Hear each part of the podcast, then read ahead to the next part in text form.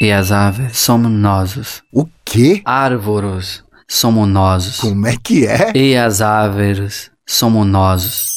As árvores somos nós. As árvores somos nós. O podcast do Greenpeace Brasil.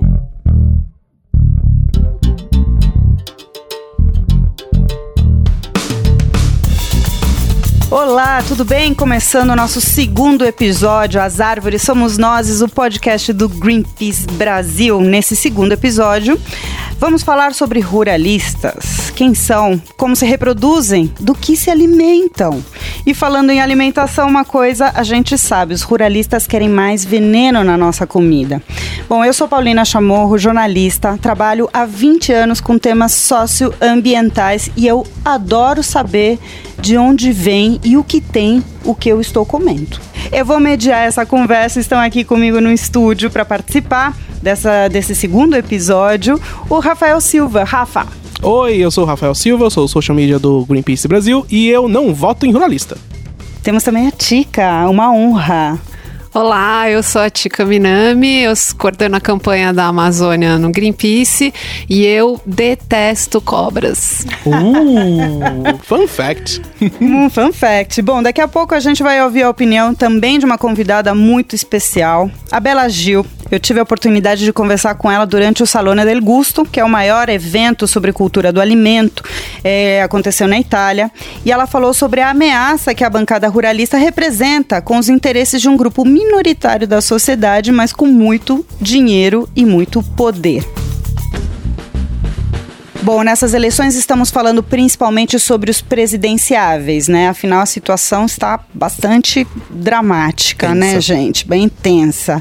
Estamos, é, inclusive, é, falando, faltando um pouquinho de, de alguns dias aí para as eleições. Mas precisamos, e por isso que este episódio é muito importante, precisamos falar também sobre aqueles que ocupam o Congresso Nacional, né? É lá onde estão os senadores e deputados, são eles que escrevem e propõem e votam os projetos de lei, além de serem os representantes da vontade dos cidadãos e eleitores, ou pelo menos é o que a gente espera, né? É o que deveria ser. E existe um grupo dentro do Congresso que representa interesses muito particulares e que parecem bem perigosos. Rafa. O que que eu falo? Eu falo mal deles. Não, eles são a bancada, a maior bancada do Congresso, eles têm duzentos parlamentares entre deputados e senadores, é, e lembrando que o total de deputados na Câmara é quinhentos e treze e no Senado são oitenta e um, então não Um, um volume muito grande. E por eles terem essa participação muito grande, eles também conseguem votar bastante é, propostas que são em, em conjunto, né? A Tica estava até falando antes da, da gravação sobre como que funciona um pouco disso, né, Tica? Porque eles são realmente se mobilizam em torno do, do agronegócio, né? Olha, essa, a bancada ruralista, né, que, que defende os direitos, do, o, os interesses do, do agronegócio, é uma bancada que está extremamente organizada e que consegue aprovar qualquer proposta de seu interesse. Não é à toa que qualquer cidadão, né? Você, você, Rafa, Paulina, qualquer cidadão aqui votou uma vez para presidente, né? Eu votei uma vez para presidente. Pois é, eles, né, não só tiraram uma presidente, como mantiveram o Temer duas vezes ali. Então, eles votaram três. E hoje é o Congresso que está no centro da crise desse país, né? Há uma disputa, né, pelos recursos naturais, pela terra, um ataque mesmo às terras públicas no, no Brasil. Não é à toa, né, que as áreas protegidas, as, as unidades de conservação, as terras indígenas estão sob ataque hoje, porque é onde é, são essas áreas que detêm hoje os recursos naturais tão almejados aí pela bancada ruralista, para ou tirar essas áreas do seu caminho de vez, se considerarem que é um obstáculo ao desenvolvimento, ou se apossar dessas áreas e desses recursos para os seus próprios interesses. Eu brincava, né? Como se reproduzem, né? Como, é, mas é verdade. Co- como, é que, como é que a gente chegou onde a gente está com esse poder dessa bancada? O que, que aconteceu no Congresso para que hoje a gente tenha esse blocão é, fazendo isso? Olha, eu acho que, né, assim, né, é uma bancada extremamente, como eu estava dizendo, organizada, né, institucionalizada até, né, toda semana a gente sabe, eles se encontram para discutir o cardápio da semana, ou seja, quais são os assuntos do seu interesse que vão ser discutidos e aprovados no Congresso, que seria a Casa do Povo, mas que hoje virou um balcão de negócios e onde quem, na verdade, faz essas negociatas é a bancada ruralista. Acho que, né, tem toda uma questão aí do Brasil dizer que o agronegócio leva o Brasil nas costas, mas também há uma questão, será que não seria o inverso? Será que não é o Brasil que leva o agronegócio nas costas? E aí uma outra questão que é, não é uma questão, né, de demonizar o produtor rural, não é isso. O problema não é o agro, o problema é o negócio. Quando você transforma direitos em negócio, quando você transforma a natureza em negócio, os recursos naturais em negócio, esse que é o problema. E vale lembrar também, Tica, que o mais recente ataque da bancada ruralista aconteceu recentemente, né? O P L do, do veneno, que foi... eles aprovaram numa comissão e que flexibiliza o uso de agrotóxicos no Brasil. É, eles conseguiram, depois de muito tempo, depois de muita batalha, aprovar esse, é, essa lei numa comissão e, embora a gente tenha resistido bastante e feito campanhas contra essa aprovação, eles conseguiram passar. E uma das pessoas que acompanhou de perto essa votação foi a Bela Gil, né, que a Paulina conseguiu entrevistar. Aonde mesmo, Paulina? Foi na Itália, durante o Salone del Gusto, que é um evento sobre alimentação. A Bela estava acompanhando, organizado pelo Slow Food Internacional, e aproveitei para conversar com ela sobre como é que foi essa experiência, né? Vamos então ouvir como é que essa primeira parte dessa, desse papo com a Bela Gil, nesse segundo episódio das Árvores Somos Nós. Vamos lá! A cada momento são colocados novos textos, novos é, artigos, né? Que vai piorando, né, como se fosse possível. É, e você teve, inclusive, acompanhando uma dessas votações é, no Congresso recentemente. Vamos fazer um painel, o que, que você é, espera, né? Estamos num período ainda bastante sensível aqui, chegando no final já do ano, né? Com o final de eleições, não sabemos ainda o que, que vai acontecer, mas de fato o Congresso, né, o Legislativo, domina essas pautas e é de lá, que seja quem for o presidente ou a presidente, é, vai sair de lá do Congresso essa questão. O que, que você achou? Como é que, como é que foi para você acompanhar essas reuniões por lá? Bom, vou falar de um ponto de vista muito amador no sentido de uma cidadã, assim, leiga em relação a, na, é, aquele ambiente parlamentar, e eu fiquei muito chocada com é, poucos políticos ali presentes, tinham argumentos super embasados, argumentos inteligentes, mas a maioria falavam muita besteira, mas assim, besteira que eu falava, eu, eu pareço que estou numa classe de quinta série, que ninguém respeita ninguém, basicamente. É, é, foi, foi chocante, assim, foi chocante de ver um nível de falta de respeito é, de muitos parlamentares ali. Eu ouvi coisas absurdas, do tipo, quem não quiser comer com veneno que não coma. Algo, e, mas falando do cenário em relação à aprovação, né, ou a não aprovação desse, desse P L, eu acho que a gente acho que não tem muita saída se a gente não limpar o Congresso de alguma maneira, porque ele ainda é dominado pela bancada ruralista em relação a essa pauta, né? Assim, a gente tendo órgãos é, nacionais e internacionais falando do perigo, falando da, das, dos riscos dos agrotóxicos que eles gostariam de, de liberar. É, é, é, um, é, é inquestionável que, que é ruim. E, e saber que eles estão escolhendo somente o lado deles, de, de encher o bolso deles, de ganhar dinheiro com isso e, e, e ganhar votos e ganhar poder, é, é muito triste, é muito cruel. Então, eu, se não der uma limpada ali, não tem jeito. Tica, quer comentar alguma coisa agora dessa primeira parte da conversa com a Bela?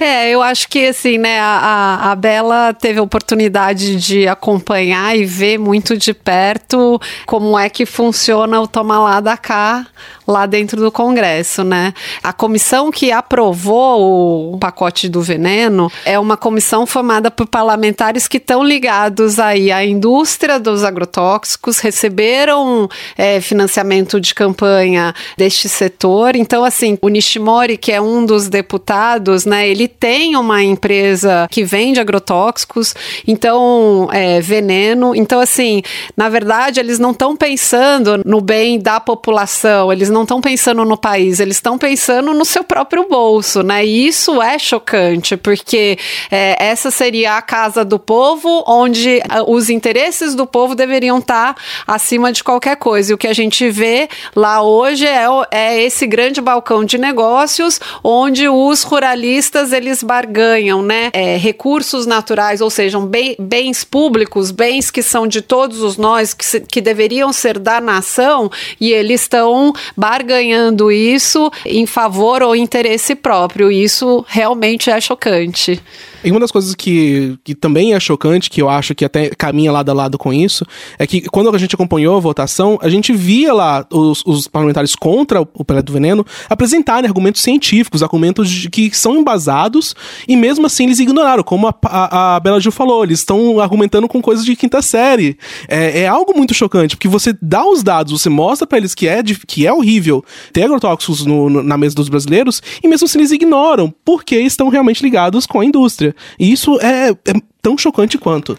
E aí eu acho que tem uma questão muito importante é, agora, né? A gente está aí às vésperas da eleição, que eu acho que aí é muito importante. Então, assim, se informe, saiba o que o seu candidato está propondo, e, o que, que ele já fez, o que, que ele votou, deixou de votar. É, né? A gente tem acesso à internet, tem acesso às informa- a, a informações confiáveis. Então, assim, procure se informar e saber quais são as propostas do seu candidato antes de votar, porque no dia que a gente vai para a urna, aquele dia vale por quatro anos, então assim, não adianta depois a gente protestar ou reclamar que estão querendo liberar mais comida, que estão é, né, mais veneno na nossa comida, ou querendo é, caçar animais em extinção e toda sorte de absurdos. Então assim, vamos votar bem e não vamos votar em ruralista. E bom, e lembrando que no Congresso não tem segundo turno, hein, gente? Verdade. É uma vez só. E lembrando também que você falou que vale por quatro anos, mas senador é o mandato de oito. É verdade. É algo que eu não sabia, não fazia a menor ideia. Gente, oito anos como senador. Tica, você falou justamente da importância de reforçar que o agro é o agro, mas o negócio é o negócio, né? É bem dividido isso lá no Congresso, e eu falei com a Bela sobre isso. Vamos lá. Bom, e falando sobre essa questão da, da, da biodiversidade, da cultura do alimento, a gente está aqui falando justamente é, sobre isso. É muito importante que você falou da gente passar também, que a sociedade entenda de que a maioria do que está no nosso prato, chega a ser setenta e cinco por cento, é o pequeno produtor, né? Então essas discussões de, às vezes, ficam reféns no campo a questão do agrotóxico, e é uma pauta dominada por grandes empresas, na verdade, né? Mas a, a realidade mesmo é que no prato do brasileiro, quem produz é o pequeno agricultor, né? Você falou da questão da injustiça social e passa justamente essa discussão por isso, né, Bela? Com certeza, é. setenta, setenta, setenta e cinco por cento da comida chega na nossa mesa vem da agricultura familiar, mas não necessariamente todo tipo de agricultura familiar está isento de agrotóxico, está isento de veneno. Muitos deles são reféns dessas grandes empresas, dessas multinacionais, é, tendo que pagar royalties muitas vezes por utilizar um tipo de semente é, específica, e, e a semente já vem em conjunto com um certo agrotóxico. Então, assim, é, os casos de suicídio, de depressão é, na agricultura familiar é gigantesca, gigantesca. Quando a gente entende um pouco essa, essa cadeia, né, do alimento, a gente fala, se eu posso, se eu tenho a oportunidade de fazer uma escolha melhor, por que, por que não? Você tocou na, na questão da biodiversidade, é, é muito importante que a gente entenda que tem... Bom, trezentas mil espécies de plantas comestíveis no planeta, comemos apenas duzentas espécies, ou seja, zero vírgula zero seis por cento do que a gente poderia estar consumindo. E então, assim, procurar alimentos diversos é uma forma da gente preservar a natureza, preservar o meio ambiente. Não é só uma questão de... de É, romantismo, sabe? Ah, muito, é um papo muito romântico, um papo muito utópico. Não é, a gente pode, é, na prática, preservar o meio ambiente através das nossas escolhas alimentares. Então, ah, um prato colorido, um prato diverso é muito melhor para a saúde do nosso corpo, mas também é bom para a saúde da terra. A gente não quer monoculturas, né, tomando conta, que eu, eu chamo de é, desertos, enfim, para a biodiversidade. São desertos São verdes. Desertos verdes, exatamente. São essas grandes monoculturas, esses espaços é, desmatados para a pecuária que acabam, que acabam com a nossa floresta, que acabam com os, os pequenos produtores. Você ter o direito de plantar o seu alimento é algo básico. Bom, a gente fez uma pausa agora, porque temos que explicar algumas coisinhas, né, Rafa? Isso. É, nessa parte que ela citou de desertos verdes, é uma coisa que já tá rolando há bastante tempo, que foi a, o pele da cana. Desde dois mil e onze que isso acontece, né? Que é, eles querem, a gente quer evitar monoculturas e o agronegócio, o, a bancada ruralista tá indo contra isso, né? Tica, você acompanhou essa parte?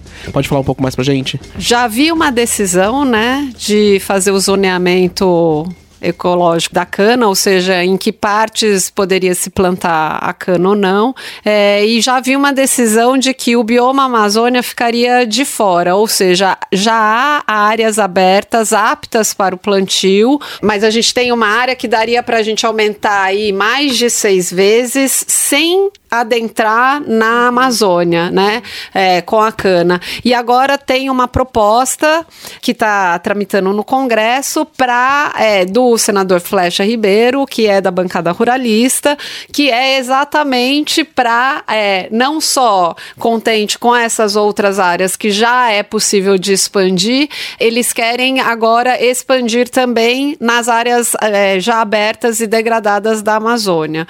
Ora, o que eles estão dizendo é que já são áreas degradadas, ou seja, não vai derrubar uma única árvore. Num cenário em que a gente já tem uma pressão tão grande pelo desmatamento, você colocar mais esse vetor, é, sim, agrava muito, né, na questão de emissões para o clima. Isso é muito ruim e, inclusive, o setor, a única, né, que é a União Nacional da Indústria de Cana, eles apoiaram o posicionamento dos ambientalistas que era de não abrir o bioma Amazônia para a produção de cana, para o plantio de cana. Por quê? Porque eles veem isso como uma, um risco para a reputação do, do setor, ou seja, o setor voltar a ser relacionado com o desmatamento e com a destruição de florestas. Então, sabendo que eles podem continuar e aumentar a sua produção sem tocar no bioma Amazônia e sem esse risco de reputação, eles estão vendo, na verdade, essa sanha dos ruralistas, essa ganância, na verdade, como um tiro no pé, e nem o próprio setor eles estão agradando. E a questão do plantio de cana, eu acho, como a Bela estava dizendo, e de, e de outras monoculturas, como pinos, eucaliptos, que são florestas plantadas. Então, assim, o fato de serem ali, quando ela diz desertos verdes, é porque são áreas plantadas com uma única espécie de árvore, onde você não tem a menor possibilidade de ter ali uma biodiversidade, porque a biodiversidade, ela precisa de espécies diferentes, ela precisa de uma série de condições para é, se manter e reproduzir. E uma área, né, uma área extensa de uma única espécie, ela não tem essas condições. Além disso, as monoculturas, elas têm, elas têm um outro problema, que é, elas puxam muita água do solo e elas acabam empo- não só empobrecendo o solo, como levando à exaustão os recursos hídricos ou aquíferos, e isso é extremamente grave nesse momento de mudanças climáticas que o mundo está passando. E a gente tem um outro agravante, né? A gente, o Brasil é um dos três países mega diversos do mundo, né? Um dos países com maior biodiversidade, né? E a gente tratar dessas questões dessa ótica é É uma esquizofrenia praticamente, né? E outro ponto que, que eu queria pontuar contigo, Tica, é justamente a questão de parece que a gente está há mais de quinhentos anos debatendo a mesma coisa. É a guerra pelo solo, é a guerra pelo uso da terra no Brasil, né? Não teve uma evolução nesse sentido. É, eu acho que assim, né, a questão da terra é uma das questões mais caras, né, é assim, na verdade é o patrimônio, vamos dizer, né, é, é, é uma das coisas mais difíceis, eu acho, de realmente se haver, é, tanto que a reforma agrária, ela ainda é necessária até hoje, então assim, a questão da distribuição e do acesso à terra é uma questão extremamente central e fundamental para o Brasil, e eu acho que não só a disputa pela terra, ela está no centro, né, dos retrocessos que a gente tem visto hoje, orquestrados aí pela bancada ruralista junto com o governo Temer, como é uma questão que, é, ao contrário do que se diz, eu acredito que, na verdade, ela pode ser feita com mais justiça social, ou seja, é preciso haver o respeito aos direitos constitucionais, por exemplo, das populações que é, ocupam essas áreas, sejam elas povos indígenas ou comunidades tradicionais. É, e prestar atenção que já há estudos científicos também mostrando que nas áreas onde há pessoas, essas comunidades, especialmente nas terras indígenas, são as áreas mais preservadas, ou seja, mais resilientes também às mudanças climáticas. Por quê? Porque tem gente cuidando dessas áreas. É preciso notar assim, que a maneira como esses, essas comunidades, esses povos, é, manter o seu modo de vida, né, já é uma relação mais harmônica com a terra, com a natureza, com o rio, com a forma como eles produzem a sua comida, né, ou como eles vivem mesmo. Né? Não é uma questão de olhar a terra como um bem econômico que, vai, que você vai converter em riqueza ou em lucro só para si. É realmente a questão do negócio e da vida.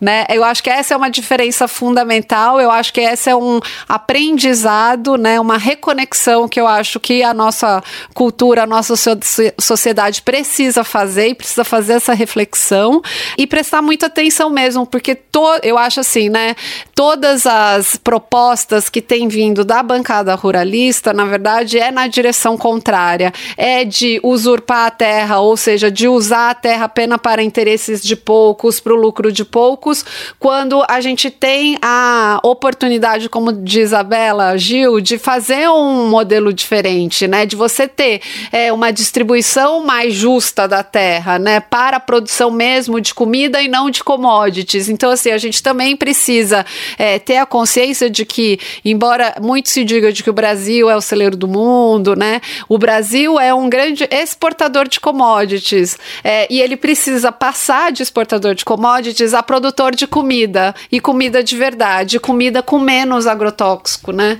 e comida com menos veneno. Bom, a gente tem a última parte dessa conversa com a Bela Gil, justamente mostrando que o nosso papel de cidadão, não só se preocupando com o Congresso, né, e votando certo no Congresso, é, também passa pela questão de você ser um consumidor consciente, ou seja, você tem que querer saber de onde vem o que você está comendo. Vamos ouvir então a última parte dessa conversa. O brasileiro está é, começando a aprender a questionar isso. Até no episódio anterior falamos da moda do canudo plástico, de dizer não ao canudo plástico, mas isso é uma consequência de você querer saber qual que é a cadeia do seu consumo, né? E é fundamental na questão do alimento, né, Bela?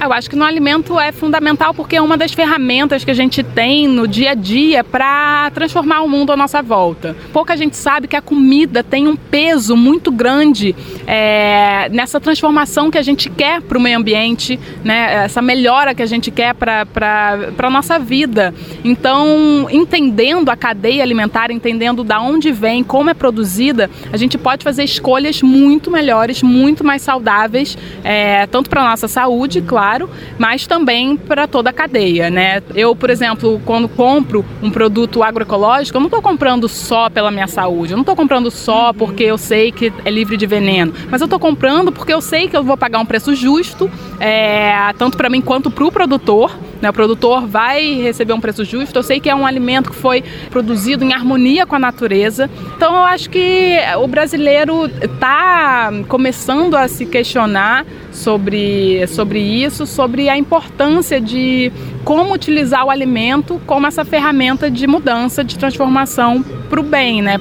Para melhor. Muito bem, obrigado pela participação nesse segundo episódio do podcast do Greenpeace, Bela, e valeu, até a próxima. Até, ah, eu posso falar uma coisa? Porque eu, a gente, não sei se isso vai sair antes ou depois das eleições, mas as pessoas pensam muito no, é, nesse caso das eleições, né, em quem votar em governador, em presidente, mas deputado federal é algo que a gente precisa pensar muito, muito, muito bem em quem votar, porque é isso, se, não, se a gente não conseguir limpar ali, ah, provavelmente...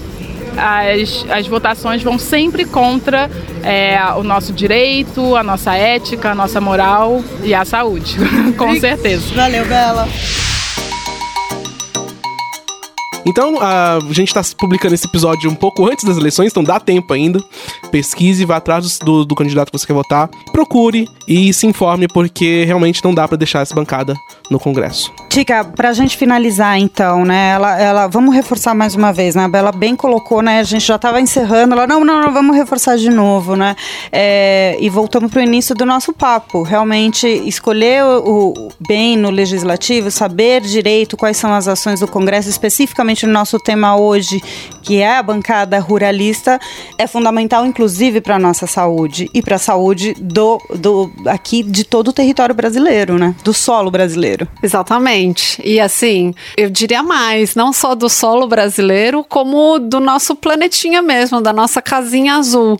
Porque em tempos de mudanças climáticas, qualquer coisa que a gente faça aqui, considerando que a natureza não tem... não tem fronteiras, esses efeitos, esses impactos, eles vão chegar até o outro lado do mundo, e coisas que acontecem lá, que vão emitir mais gases, por exemplo, de efeito estufa, os efeitos vão continuar chegando aqui. Então, assim, a nossa casa mesmo é esse planetinha azul. E eu acho que, assim, né, nesse sentido, o Brasil tem uma grande responsabilidade, né, porque detém mesmo essa grande biodiversidade, essa diversidade cultural, que seriam dos povos, né, É a maior floresta tropical do mundo, que é responsável também por manter esse equilíbrio. E eu concordo muito com, com o que a Bela estava dizendo, né? A gente tem o poder de escolha, todo mundo come todo dia, né? Então, assim, na fe- a gente vai na feira toda semana. Então, assim, temos ali também é, uma, um poder de escolha é, bastante importante para fazer no nosso dia a dia, que é, acaba se refletindo na nossa saúde, na saúde da nossa família, né, e na saúde do planeta. Então, acho que a gente é, realmente tem que escolher. Quando eu era pequena, criança, eu lembro de um ditado que era abra, é, abra a boca e feche os olhos, né? Acho que agora a gente tá no contrário, né? É, feche, é, né? Fecha a boca, não engula qualquer proposta, abra os olhos, né? Saiba, é, se informe, saiba as propostas do seu candidato e escolha bem. Assim como você vai escolher, né, um bom alimento para sua família, escolha um bom candidato para o futuro da humanidade, enfim, e, do, e de um país melhor, né, que ele seja mais justo, né, mais, mais livre e mais diverso, né, mais diverso em toda a sua totalidade, assim, né, inclusive diverso de é, pessoas, de opções, de acesso e de oportunidades. Faça suas escolhas direito, parça. E não vote em ruralista. Por favor. Obrigada, Tica. Um prazer. Obrigada a vocês. Isso aí, eu e a Paulina seguimos aqui, porque a gente ainda tem o ativismo pelo Brasil com o Felipe Augusto, a previsão do tempo com a Mari Mota e o climão, o momento climão com a Julia Zanoli. Vamos lá? Este episódio é um oferecimento de Oxigênio. Somos o ar que você respira. As árvores somos nozes. O podcast do Greenpeace Brasil. Ativismo pelo Brasil. O Felipe Augusto, que trabalha aqui no Greenpeace, conversou com duas voluntárias e ativistas das causas socioambientais que atuam na campanha de agricultura e alimentação. Bora ouvir essa conversa? Oi pessoal, aqui é o Felipe Augusto do time de desenvolvimento de comunidades e hoje eu vou conversar com duas voluntárias, com a Jaqueline Figueroa de Manaus e com a Natália Risse aqui de São Paulo. As duas têm histórias muito boas contra ruralistas e são histórias de muito ativismo e coragem. Eu perguntei pra Jaque o porquê ela não vota em ruralista e ela tem uma história de ativismo bem legal dentro do Congresso Nacional. Fala aí, Jaque. Oi, Felipe, tudo bem? Aqui é a Jaqueline. Então, eu não posso votar num ruralista porque eles vão destruir a minha querida Amazônia, como já vem sendo destruída há muito tempo por eles, né? Também eu não posso votar num ruralista pelos ribeirinhos, pelos caboclos, pelos indígenas e pelos rios e toda a fauna e flora que se encontra na floresta amazônica, né? E eu também fui, recentemente, eu fui no, na primeira audiência do Desmatamento Zero e tinha vários ruralistas lá e eu citei um pequeno trecho da música do Cartola que eu amo, que é "Quero assistir ao sol nascer, ver as águas dos rios correr, ouvir os pássaros cantar, eu quero nascer, eu quero viver, deixe a Amazônia viver". Então é por isso que eu não voto em ruralista. A Nath também tem uma história muito boa para compartilhar com a gente. Ela estava de boa navegando nas redes sociais e participou de uma discussão com um ruralista no Twitter. Bom, ela é a melhor pessoa para contar para vocês. Quer ver? Escuta o áudio dela. Oi gente, oi Fê, tudo bem por aí? Eu sou a Natália, voluntária do Greenpeace aqui de São Paulo, e eu não voto em ruralista porque eles são inimigos dos povos indígenas indígenas, dos quilombolas, dos ribeirinhos, dos sem terras e dos pequenos produtores. Não voto em ruralista porque eles formam uma das bancadas mais poderosas no Congresso, mais ou menos com quarenta e quatro por cento dos deputados e trinta e três por cento dos senadores. Não voto em ruralista porque são grandes latifundiários e acabam fazendo leis em benefício próprio, além de serem financiados por empresas do setor agroquímico e da agropecuária. Não voto em ruralista pois muitos deles acreditam e incentivam um modelo agrícola que produz apenas commodities, como o milho, a soja, além de envenenarem o solo, as águas e a nossa saúde. Falando em veneno, lembrei que em maio e junho, né, desse ano, que foi quando rolou a comissão especial, que estava discutindo a P L do veneno, eu acompanhei toda a comissão através das plataformas online e também pelo Twitter. E no Twitter, participei do, de tuitaço e também tuitando no, nos perfis do deputado Luiz Nishimori, no, no perfil da deputada Tereza Cristina, a presidente da comissão, e também nos perfis da Frente Parlamentar Agropecuária e no perfil do Alimento Mais Seguro, que foi, uma, foi um perfil que foi criado para justamente divulgar a P L do veneno com todos os argumentos é, para que ela fosse aprovada, né? Argumentos bem duvidosos. E aí, no dia que teve a aprovação, o perfil da Frente Parlamentar estava super feliz e divulgando essa vitória. E o Luiz Nishimori retweetou essa, esse tweet da, da Frente Parlamentar. Aí eu fui lá, como de costume, enchei um pouquinho o saco dele e falei que eu tava muito decepcionada, afinal de contas, ele tinha se posicionado em dois mil e catorze a favor dos alimentos orgânicos e demonstrou uma preocupação pela contaminação por agrotóxicos dos produtores. E isso tava no site dele, era um documento que tava lá no site dele. Eu coloquei o link do site e tudo mais nesse meu tweet. Depois de algum tempo, não sei dizer quanto tempo, isso não tá mais no site dele. Aí eu, eu vi também o quanto é poderoso a gente fazer, mesmo que seja um pouquinho, desse ativismo online. É uma forma da gente conversar, assim, com os deputados. Eu percebi que isso aconteceu em várias vezes. Todas as vezes que eu tweetava, eu recebia uma resposta, sendo da Frente Parlamentar, sendo da própria Luiz Nishimori, seja a equipe dele, a gente consegue construir um diálogo e consegue expor a nossa opinião ali também. Então, eu vi o Twitter como uma ótima ferramenta para a gente realmente questionar essas colocações, né? Bom, é isso. E chega de agrotóxico. Viva a agroecologia. Viva a Penara. Agroecologia é tech. Agroecologia é pop. E agroecologia é o futuro. É isso. Beijos! E é isso, né, gente? O recado tá dado, todo mundo tá se mobilizando. A ideia é, vamos evitar votar em ruralista. Previsão do tempo em Brasília com Mariana Mota. Bom, e domingo, dia sete de outubro, tem eleição, e como já conversamos na primeira parte do podcast, precisamos estar atentos também em quem a gente coloca no Congresso Nacional. Quais são os projetos dos deputados e senadores em que você vai votar? Será que eles merecem continuar no cargo? Estão fazendo jus como representantes do seu interesse? Pois é, o clima em Brasília é de decisão, e quem fala mais pra gente sobre isso é a Mari Mota. Fechou o tempo ou não, Mari? Chove, mas como chove. Olá pessoal, olha só, já existem algumas previsões de como vai ser o Congresso no ano que vem, com os parlamentares já eleitos, e a previsão é de tempo ruim. A aposta é de baixa renovação, ou seja, pouca mudança no que tem hoje. Mas sabe por quê? Chuva de candidaturas buscando a reeleição. Quase oitenta por cento dos deputados e senadores atuais estão se candidatando para continuarem lá, e esse número é maior do que tem ocorrido nas últimas eleições. Outra coisa são as regras atuais de financiamento das campanhas, que concentrou os recursos públicos nos candidatos que já têm mandato, e eles acabam saindo na frente. Nessa, os ruralistas, que são a maior bancada do Congresso, vão querer continuar surfando, e pior, numa onda de projetos que só prejudicam o meio ambiente. Mas uma coisa pode mudar essa previsão. Nós, eleitores, com o poder do nosso voto. A nossa escolha nas urnas é importante e reflete no futuro das florestas, do clima e até na qualidade da nossa comida. Então, na hora do voto, pense nisso e não eleja ruralista. Bom, eu vou ficando por aqui e até a próxima, pessoal. Tchau, tchau. Momento Climão. Climão. Muito bem, tem gente grande da indústria do agrotóxico financiando no Congresso. Que história é essa, Julia Zanoli, da comunicação aqui do Greenpeace?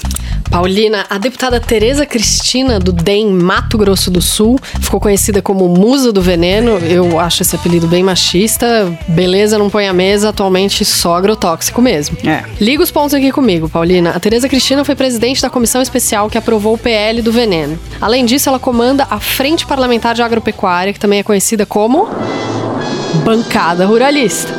Ah, vá. Agora, ouve essa. Segundo uma reportagem do Repórter Brasil, ela recebeu trezentos e cinquenta mil reais de empresários ligados ao agronegócio para financiar sua campanha de reeleição. É a raposa cuidando do galinheiro, né? Uhum. Então ficou assim, ela prestou um serviço, recebeu ali a sua recompensa, mas eu arrisco dizer que a Tereza Cristina não enrubesceu. Quem ficou com vergonha fomos nós, que ficamos com vergonha alheia aqui. É, o P L ainda precisa passar pelo Congresso e a gente realmente espera que os deputados e senadores votem a favor do interesse do dos brasileiros e não de quem financiou a sua campanha, não é mesmo? É isso aí, bafom! Ei, você aí, me dá um dinheiro aí, me dá um dinheiro aí. As árvores somos nós.